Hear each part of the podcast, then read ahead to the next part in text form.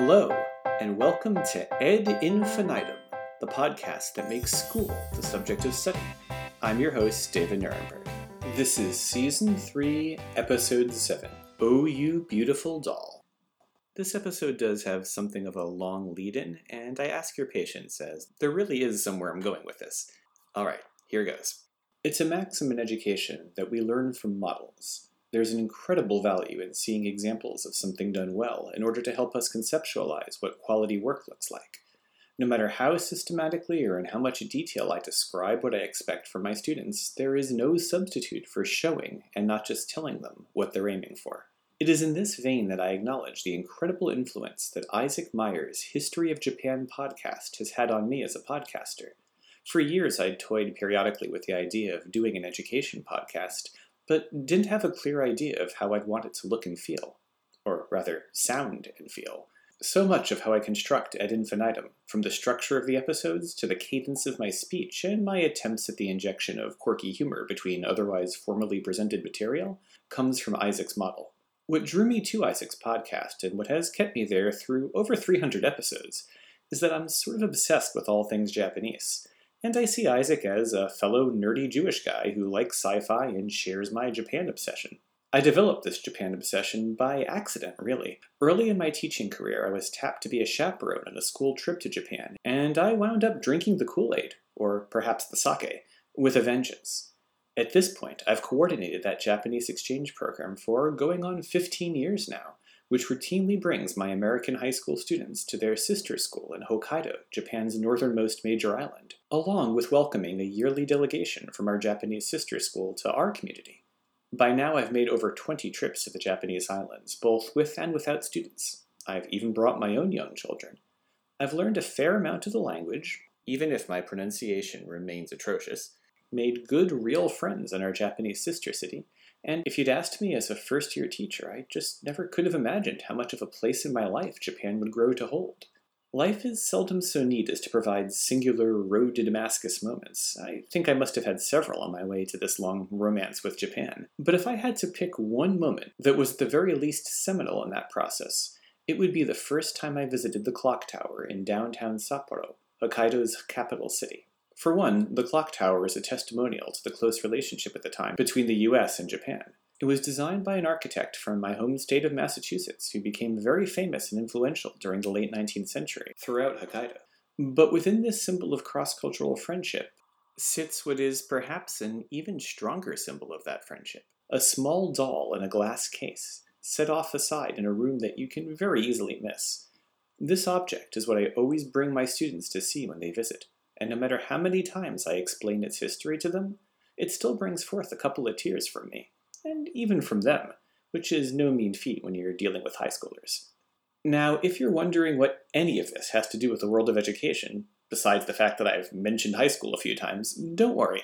The story of this doll and others like it is very much a story about schools, school children, and school teachers. It does, however, require some background and context in Japanese history and particularly the history of relations between Japan and the United States. Isaac Meyer, if you're listening, I hope I'm getting all of this right, or at least right enough. But here we go. In the 17th century, Japan went from a period of fragmentation and ceaseless internal wars, the Sengoku period, to a unified nation under the forceful and well organized, if somewhat draconian at times, rule of the shogun, or warlord, Tokugawa Ieyasu, and eventually his descendants. Among Tokugawa's many mechanisms of social control and cohesion was a policy of isolationism. Travel outside Japan was extremely discouraged, if not outright forbidden, and contact with foreign powers, especially from Europe, was extremely limited, almost exclusively really to a small island near Nagasaki. It wasn't as if Japan was totally unaware of the West or vice versa, but those interactions were highly limited and constrained by design for many reasons, not the least of which was fear not entirely unfounded when you look at the history of Western imperialism, that Western culture was a polluting and corrupting force, whose effect the shogun's government needed to minimize. But shutting a door doesn't mean that someone else can't break it down, and that was basically what the United States did when in 1853, U.S. Navy Commodore Matthew Perry of the so called Black Fleet sailed into Tokyo Harbor and showing off their fancy technology and very big guns successfully pressured Japan into some rather unequal trading agreements with America. Not exactly the most auspicious beginning to American and Japanese friendship. As you can imagine, this did not sit well with many in the Japanese power structure, and conflicts arose between those who wanted to expel the Westerners and or rebel against the government that capitulated to them, and others who looked at all that fancy technology and big guns and said, hmm, the West got really strong when we weren't looking. We should learn from them, become like them, but on our terms, because that's the only way we're going to avoid going the way of so many other cultures that fought to maintain tradition and basically got steamrolled by colonizers. In other words, become enough like the West to be strong enough not to be easy pickings, to interact with them as a peer on their own terms, but also hold on to what makes us essentially and especially Japanese. In fact, they felt you couldn't do the latter without the former. And, right or wrong, that's the side that won out in the end. The Japanese government of the late 19th and early 20th century routinely invited experts from Western countries, especially the United States, in the fields of agriculture, medicine, engineering, warfare, you name it, and paid them very handsomely for their advice in helping to shepherd this grand transformation. The world of the samurai thus faded into a world of suits and ties. Now, one of the dirty secrets, or not really so secret to most of the world, as to how Europe and America got so gosh darn rich and powerful was from colonizing and plundering other lands, from the British in India to the French in Southeast Asia to the mass importation of, of slave labor in the United States. Well, Japan sure as heck noticed that reality, and in their quest to westernize, very much pursued the task of empire building themselves, conquering and annexing large parts of China, Korea, Taiwan, and elsewhere the military grew ever more powerful and eventually suborned the civilian government to its influence. As the reach of Japan's empire started to butt up against the reach of Western empires, war began to loom on the horizon. And we all know what happened on December 7th, 1941, that day that would live in infamy. But right up until that moment, there were those in both the United States and in Japan that had formed strong bonds of friendship during those decades of intense cooperation. And as it turned out, even during the worst days of the Pacific War, some of that remained. And that's where the connection to schools comes in. All right, whew, now that we're through the background info, I'll just pause to say in Japanese, Otsukare sama deshita. Sort of a self congratulations for a job well done, although literally it means something like, Boy, I'm tired. But I'm getting my second wind here as we introduce a man named Sidney Gulick. Gulick, an American citizen, was born in the Marshall Islands, the son of Luther Halsey Gulick. He generally went just by Halsey, a missionary who was doing work there. From all accounts, Halsey was not your typical missionary. Growing up in Hawaii, he and his two brothers were involved in protesting the near slavery that American corporations had imposed upon the sugarcane plantations there. Halsey became editor of two different Hawaiian language newspapers, which he used to speak out against the destruction of native Hawaiian culture. So much so that the government issued a warrant for his arrest after he wrote an editorial calling certain politicians, quote, parasites. Since the First Amendment still applied in the occupied Hawaiian territories, at least to white folks, he never actually served jail time. In another departure from what you might expect from a family of religious Christian missionaries, one of Gulick's brothers actually wound up working with Charles Darwin on his theory of evolution. This was the family that Sidney Gulick was born into. The family had since moved to Asia, in no small part out of concern for their safety in Hawaii, and it wasn't long before Sidney's older brother, and then Sidney himself, ended up in Japan. To be certain, Sidney did spend many years of his young life in the mainland United States, enough to earn degrees from Dartmouth, Yale, and Oberlin, so he was no intellectual slouch. And to have a ministry in Brooklyn before, at the age of 28, he ended up working for the American Board of Commissioners for Foreign Missions in Japan, a position he would remain in for the next 25 years. Gulick became fluent in Japanese, enough to actually write some Japanese language books, as well as to have regular teaching gigs in English, science, and religion at schools and universities throughout Japan. He eventually joined the faculty of not one but two prominent Japanese universities, Doshisha University in Kyoto and Kyoto Imperial University. After eventually returning to the United States in 1913, Gulick was horrified at the rising tide of anti Asian racism in the western part of the country, particularly in a new law in California that prohibited Chinese and Japanese Americans from owning farmland. Gulick engaged in peace activism during the First World War and advocated for the United States' entry into the World Court. It was when the US went ahead and passed, by overwhelming bipartisan majority, the Immigration Act of 1924 that Gulick decided he needed to change tactics. The Immigration Act, also known as the Johnson Reed Act, the Asian Exclusion Act, and the National Origins Act, effectively banned all immigration from Asia. This is also the act, incidentally, that created the US Customs and Border Patrol. Dismayed at how his country seemed to be entering an isolationist phase, throwing up barriers to cross cultural communication, Gulick developed a plan. Like a great many before and since, Gulick decided that public education was the place to influence the minds of children as a means of shaping the future for the better. He helped form the Committee on World Friendship Among Children, whose most famous and successful project was the US Japanese Friendship Doll Exchange. The idea behind this project was essentially that if people were no longer able to cross borders and make friends with one another, then dolls would do it for them. Even given all of the cultural differences between the United States and Japan, children's love of dolls was a universal. American kids of all walks of life played with dolls, and so did Japanese kids. In fact, Gulick was familiar with the Japanese cultural festival called Hinamatsuri, a celebration of dolls and girls, reputedly begun in the 1600s by an emperor's daughter and made an official holiday by the Empress Meisho several decades later. Gulick's plan was to organize an ambassadorial delegation of dolls, dolls made and dressed like American children, to travel to Japan in time for Hinamatsuri in 1927. The dolls were meant to be more than just playthings. They were meant to be educational tools, little porcelain cultural ambassadors that would arrive packed with information about the cultural practices of American boys and girls. And by ambassadors, I'm not using that term metaphorically. The dolls actually came with detailed replica passports and other mock diplomatic paperwork that openly declared their mission of cultural education and exchange. Now, one of the many things that has always fascinated me as a traveler in Japan is the thoroughness of most Japanese organizations' bureaucracy.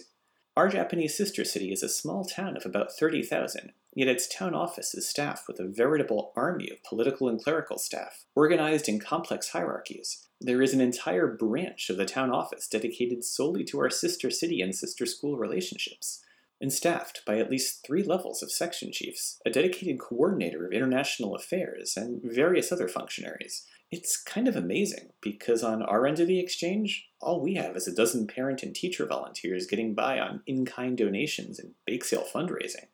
It's kind of embarrassing. Gulick was clearly influenced by the Japanese model because the Committee on World of Friendship Among Children set up a special department called the Doll Travel Bureau under the directorship of someone named Rosalie Ashton. The Doll Travel Bureau had a monumental task ahead of it it wasn't as if Gulick or the committee had a ready supply of dolls, nor was this the era where dolls were mass produced in anything like the quantities we have today, where you can just walk into a store or, well, during the pandemic, click on Amazon and buy a bunch at relatively affordable prices.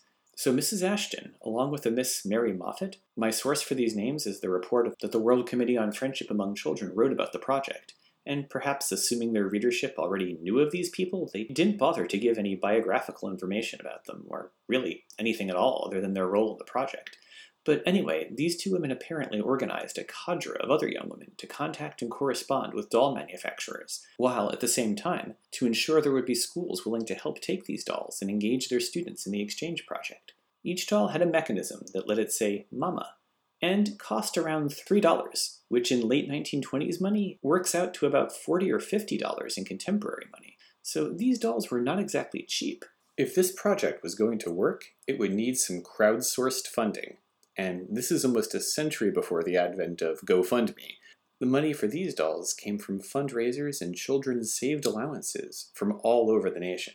How did they pull that off? The Doll Bureau called upon the resources of the Federal Council of the Churches of Christ in America to help spread this message far and wide and encourage and coordinate the fundraising. The Federal Council of Churches of Christ in America was a fairly left leaning network, with representation from dozens of branches of Christianity. Headquartered in Washington, D.C., and most famous for its tireless organizing efforts in favor of prohibition and temperance, but in this case, they used their extensive network to advertise Gulick's doll project, not only throughout the hundreds of churches and Sunday schools that comprised their membership, but into public schools as well. On top of that, the Doll Bureau did outreach according to their records through the Girl Scouts, the Campfire Girls, the YWCA Girl Reserves, Young People's Societies, parent teacher associations, and women's clubs. Basically, in an era long before the internet, the Doll Bureau managed nevertheless to get their idea to go viral. A key part of this information blitz was a leaflet the Doll Bureau designed, bearing a photograph of a little American girl playing at dolls with a little Japanese girl. It was, in the committee's words, quote, a photograph that told the story at a glance, unquote. Now, in case you're wondering, the little American girl in the photo was white because, of course, then as now, progressive does not always mean racially inclusive. And this is a subject we'll pick up on a little bit later in the episode as well. The leaflet gave detailed instructions for the project, with headings like Who shall send dolls? The kind of dolls wanted. What girls can do. What boys can do. What teachers and mothers can do it even gave advice for how to conduct a farewell party for the doll before it would be sent off on its mission to Japan. Now, I have also yet to secure a copy of this leaflet, so I don't know precisely how long it was, but from these descriptions it seems to stretch my definition of leaflet and start to approach book. There are paragraphs upon paragraphs describing how to properly stamp and visa the doll's passport, how to manage its boat and train tickets, this was basically a curriculum unit in customs and immigration policy for elementary schoolers. But the Committee on World Friendship Among Children calls it a leaflet, so that's the terminology I'm going to stick with. The story of the Doll Exchange program was eventually picked up by Everyland, a popular girls' magazine at the time, which spread the program's reach from hundreds of school children to tens of thousands. One church journal really went all in on the doll project by publishing a fiction essay written from the perspective of a traveling doll taking part in the program, which I'll quote from here. Quote, the great hold of the ship was a dark place. Usually it was still also, except for the noises of the straining ship, the creaking of timbers, and the slap slap of the water rushing past outside. But on this trip, there was a queer, whispering, bustling sound to be heard all the time. For, contrary to the usual method, the hold of the ship was filled with passengers. If you listened, you could hear them talking back and forth. I come from Maine, whispered a little laughy voice. Who else here is from Maine? I am, and I, called thousands of little bell like voices. We are from Louisiana, and we from Texas. Ohio is here. Here's Virginia. Voice after voice took up the message until every state had been claimed by a voice. It sounded as though all the bells of fairyland were ringing at once. For, do you know, every one of the hundreds and hundreds of big boxes which filled the hold of that ship was filled with the doll messengers of friendship on their way to Japan. I think it says something about the popularity of this doll project that it seems to have generated its own fan fiction. According to the documents at the Sapporo Clock Tower, over 2.6 million Americans, when all is said and done, took part in the funding and construction of these dolls. Teachers, children, and families all over the nation customized the dolls in all sorts of ways, including, apparently, and again I'm quoting from the Commission on World Friendship's book, Red Cross nurses, Quaker ladies, dolls wearing Girl Scout or campfire costumes, and even a few rather terrified boy dolls. Unquote. Not really sure what to make of that. Begin quote again. A most entrancing bridal couple and best man came from Milwaukee. The males impressively dressed in black satin dress suits with boutonnieres and very high collars. One doll from the south made a great sensation. She was nearly as large as a child and could repeat a half dozen nursery rhymes. She also said, Now I lay me, ending with a strong emphasis on, and make me a good girl. One can imagine at the Imperial Palace in Tokyo, where she visited, she had to tell her stories over and over. As Gulick had hoped, teachers at many schools did use the dolls as an opportunity to teach about Japan. As one example, a Kansas school teacher wrote, quote, The Goodwill Project has met with a great deal of success in our Salina schools. The geography class changed from their regular course to the study of Japan. Interesting stories and pictures were brought and shared by the classes. Each grade building decided to buy and dress one of the friendship dolls. Every child in the building had some part in the purchase of it, as each child was allowed to contribute a few cents to help buy the doll and its clothes as well as the railroad and steamship tickets necessary to complete the journey.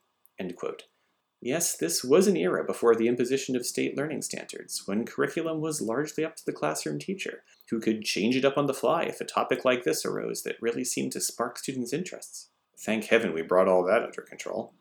In the end, the initiative that Gulick's World Committee began managed to garner no less than 12,729 dolls and sent them across the ocean to Japanese schools.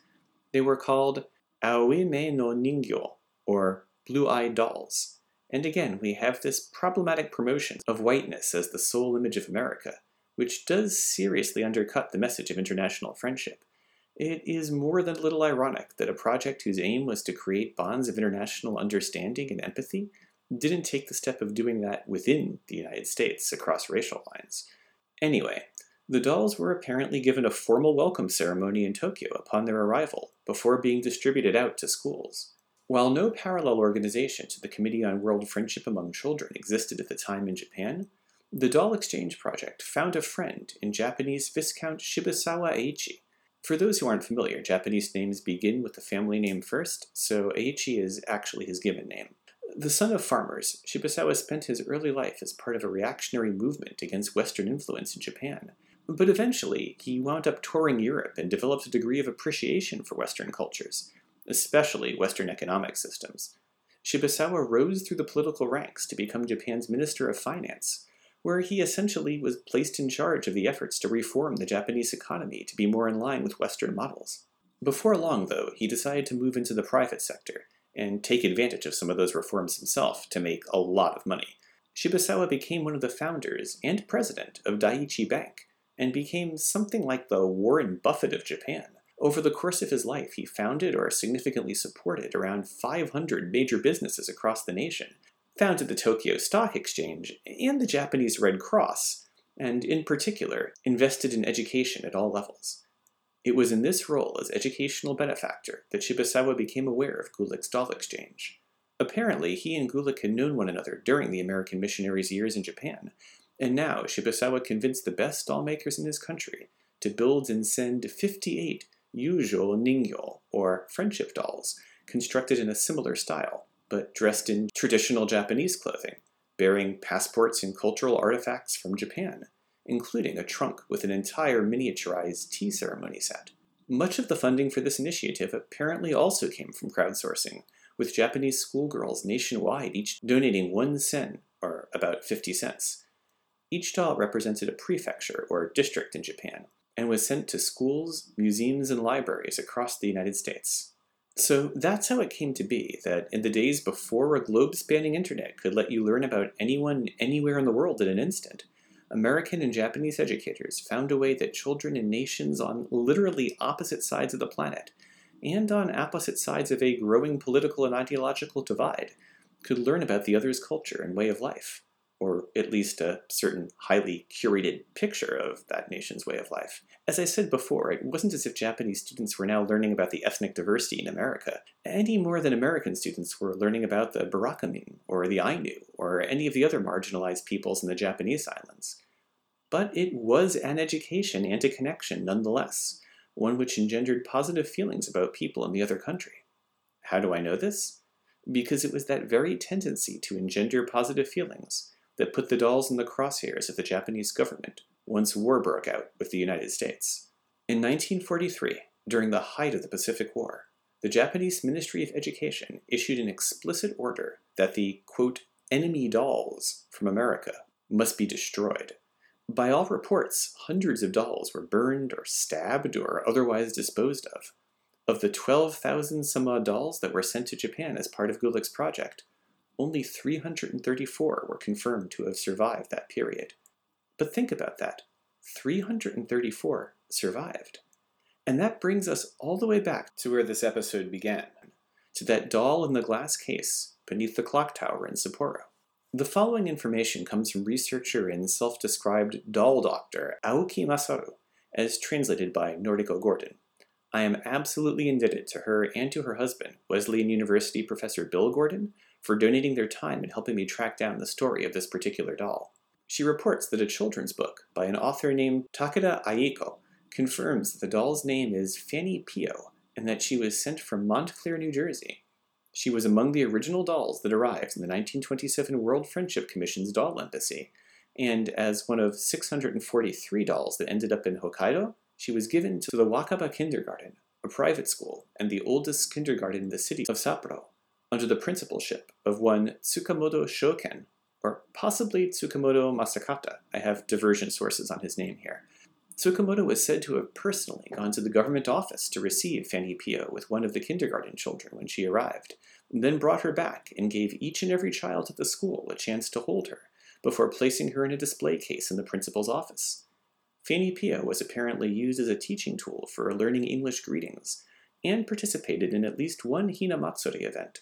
There is an official record in the Hokkaido Prefectural Office from the Wakaba School indicating that they complied with the government's order to destroy the Fanny Pio doll, but clearly that didn't happen. The next time the doll showed up, it was discovered by Tsukamoto's now adult daughter, Tsukamoto Aki, in 1973 in a closet in her family home. Had her father, the principal, willfully defied the destruction order? If this is the case, then he must really have believed in the mission of that doll exchange, to put himself and his family at such potential risk. The consequences, had his defiance been discovered, would have been severe, to say the least. Of course, it's entirely possible that he thought he complied, but someone else secretly smuggled the doll out, perhaps someone in his family, and hid it in the home. At this point, there's really no way to know. Both Tsukamoto and his daughter have passed away. All we know is that in 1978 or 1979, again, records vary, Tsukamoto Aki, who, by the way, had been principal of the school herself since 1961, donated the doll to the City Board of Education. From there, somehow she ended up on display in the Sapporo Clock Tower. Fanny Pio is one of only 23 of the dolls discovered to have survived in Hokkaido. Sidney Gulick died in December 1945, so he had no opportunity to see the future of intense friendship and cooperation that eventually arose between the US and Japan from the ashes of the war. His grandson, Denny, a math professor at the University of Maryland, revived a small scale version of the doll exchange in the 1980s. But by then, the significance, and therefore the magnitude, of the project was greatly diminished. The need for it, and the cultural zeitgeist, just wasn't there although I imagine the exchange still made some children very happy, which is nothing to be sneezed at. As both a diplomatic and educational tool, the dolls of Sidney Gulick's exchange program were of course flawed. While they engaged children and sparked curiosity about a foreign culture, they each presented their culture in a rather narrowly defined and stereotyped way. Gulick's intentions to strengthen the ties between ordinary Americans and ordinary Japanese during a time of rising xenophobia in both countries was admirable. Yet, despite his apparent knowledge of Japanese customs, he was unaware, or perhaps just unconcerned, with the discomfort that his project caused on the Japanese end. Reciprocation of gifts is extremely important to Japanese culture, and at the time, Japanese families just did not have the available wealth to reciprocate a gift of almost 13,000 dolls in equal measure. The 58 dolls that Japan did wind up sending to the US were of much higher quality than the American ones, so that in some way may have been an attempt to balance the scales. There was also the issue of the Japanese value of following proper protocol. Citizen diplomacy was just not a thing back then, and generating some sort of official response to a diplomatic outreach that had itself not come via official diplomatic channels from America was, in and of itself, a challenge for the Japanese educators who took part. Cornell University professor Hirokazu Miyazaki, who became aware of the doll exchange after his son discovered a children's book about it, writes that, quote, understanding and exchange are not the same thing.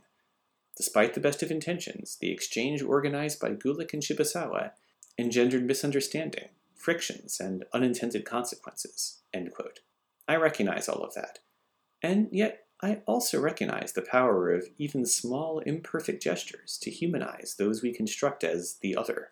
And so did the wartime imperial Japanese government. I mean, think about it an empire that had conquered the better part of East Asia, with an army of over six million soldiers, was frightened enough of these little porcelain dolls to demand their destruction. And the belief in the possibilities of common ground and friendship that those dolls represented was strong enough not only to threaten that government, but to make at least some Japanese people risk their lives and that of their families to preserve them. I personally find that amazing, and more than a little emotionally moving.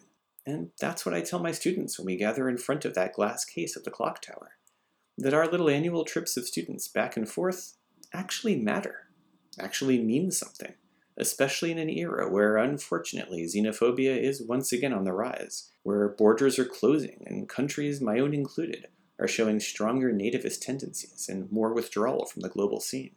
These dolls can be considered a reminder that we as ordinary citizens have the choice and the power to learn about the world outside our bubble, to gain both a window, however imperfect, into the lives of those we consider different, and also a mirror in which we see our own common humanity reflected. Instead of our usual theme music, our ending credits today will be set to the tune of Blue Eyed Doll by Noguchi Ujo, a famous early 20th century Japanese children's songwriter. Think of him as the Raffi of Imperial era Japan. This song is specifically about the dolls from Gulick's project. They became that popular that they got their own children's pop song, and we'll let that song carry us out. That's all the time we have for now. Class dismissed, and we'll see you next time.